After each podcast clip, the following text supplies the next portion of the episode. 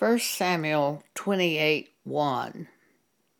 And it came to pass in those days that the Philistines gathered their armies together for warfare to fight with Israel. And when Saul saw the host of the Philistines, he was afraid, and his heart greatly trembled. And when Saul inquired of the Lord, the Lord answered him not, neither by dreams, nor by Urim, nor by prophets. Saul had cast the witchcraft people out of the land of Israel. But since Saul cannot find a word from the Lord, he turns to the witchcraft to try to hear from God and find out what to do in this battle against the Philistines. Verse seven of First Samuel twenty-eight. Then said Saul unto his servants, Seek me a woman that hath a familiar spirit, that I may go to her and inquire of her. And his servants said unto him, Behold, there is a woman that hath a familiar spirit at Endor. And Saul disguised himself and put on other raiment, and he went, and two men went with him, and they came to the woman by night, and he said, I pray thee, divine unto me by the familiar spirit, and bring me him up, whom I shall name unto thee.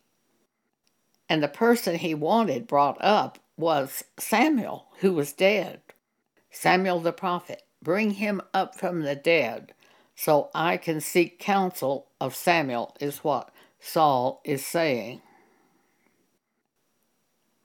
And the king said unto her, Be not afraid, for what sawest thou? And the woman said unto Saul, I saw gods ascending out of the earth. And he said unto her, What form is he of? And she said, An old man cometh up, and he is covered with a mantle. And Saul perceived that it was Samuel. And he stooped with his face to the ground, and bowed himself to Samuel. And Samuel said to Saul, Why hast thou disquieted me to bring me up, basically from the dead? And Saul answered, I am sore distressed. For the Philistines make war against me, and God is departed from me, and answereth me no more, neither by prophets nor by dreams. Therefore I have called thee, that thou mayest make known to me what I shall do. Then said Samuel, Wherefore then dost thou ask of me, seeing the Lord is departed from thee, and is become thine enemy? And the Lord hath done to him as he spoke by me when I, when he was living. For the Lord hath rent the kingdom out of thine hand, and hath given it to thy neighbor, even to David. Because thou obeyed not the voice of the Lord, nor executed his fierce wrath upon Amalek, therefore hath the Lord done this thing unto thee this day. Moreover, the Lord will also deliver Israel with thee into the hand of the Philistines. And tomorrow thou and thy sons shalt be with me. In other words, he's telling Saul, you and your sons will die tomorrow when the Philistines attack. The Lord shall also deliver the host of Israel into the hand of the Philistines. Then Saul fell straightway all along on the earth, and was sore afraid because of the words of Samuel.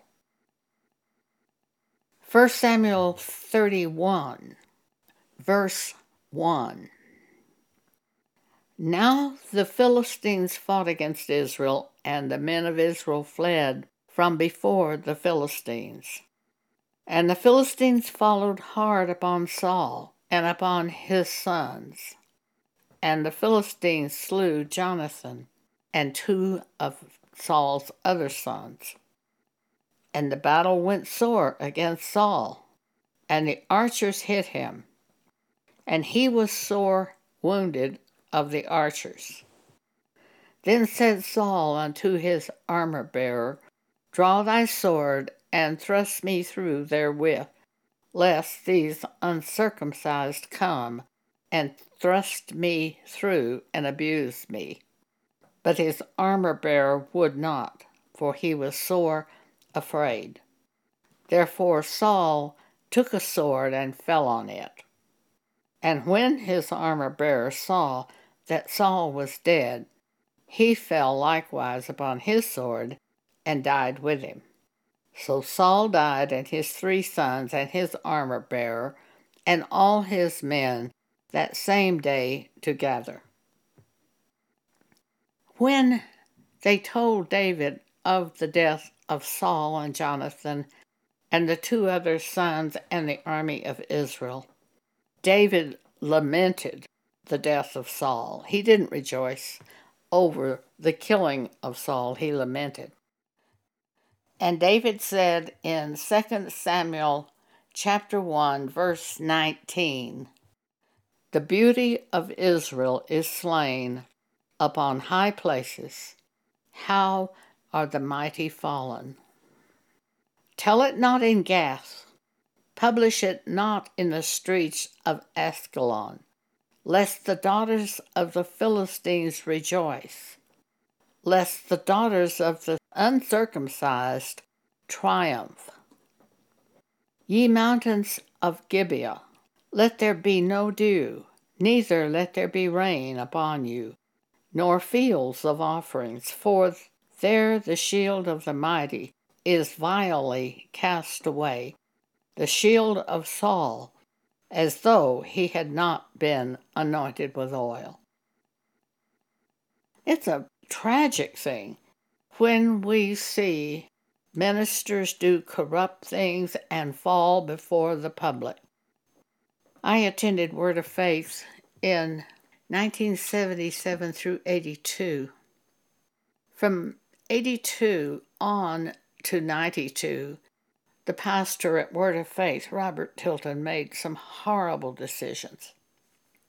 They were exposed on national television on A B C News. It's really terrible when the church is so bad that the world has to judge them this way. We should be judging the church. We, the church, should be judging the church. The Apostle Paul told us in First Corinthians five the following. I have written unto you not to keep company, if any man that is called a brother be a fornicator or covetous or an idolater or a railer or a drunkard, or an extortioner. With such a one know not to eat. And he says, Therefore put away from among yourselves that wicked person. We are to judge the church. We, the church. We do not let wickedness reign inside the church in the form of what the pastor does. In this case, primarily, A B C News was exposing Robert Tilton because on his television program, he was asking people to send him their prayer request. And he raised eighty million dollars in one year that way. But what they were doing is they were sending the prayer request to Tilton at Farmers Branch, Texas, which is just outside of Dallas. The mail was coming there and being forwarded without being opened to a bank in Tulsa, Oklahoma, where the bank tellers opened the envelopes, deposited the money, and threw the prayer requests in the garbage. For when people ask for prayer, they often put money in the envelope. This was all shown on A B C Prime Time Live, I think it's called. You can read about it on Wikipedia if you care to do so. This is a terrible thing to do, for a minister to do this, but it's even worse for extortion like this to take place in the church without putting the minister out of the congregation. And many ministers today extort money from their congregation.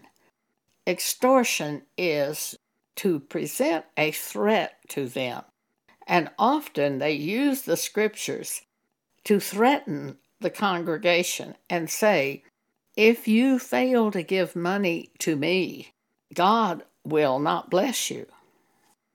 And that is extortion.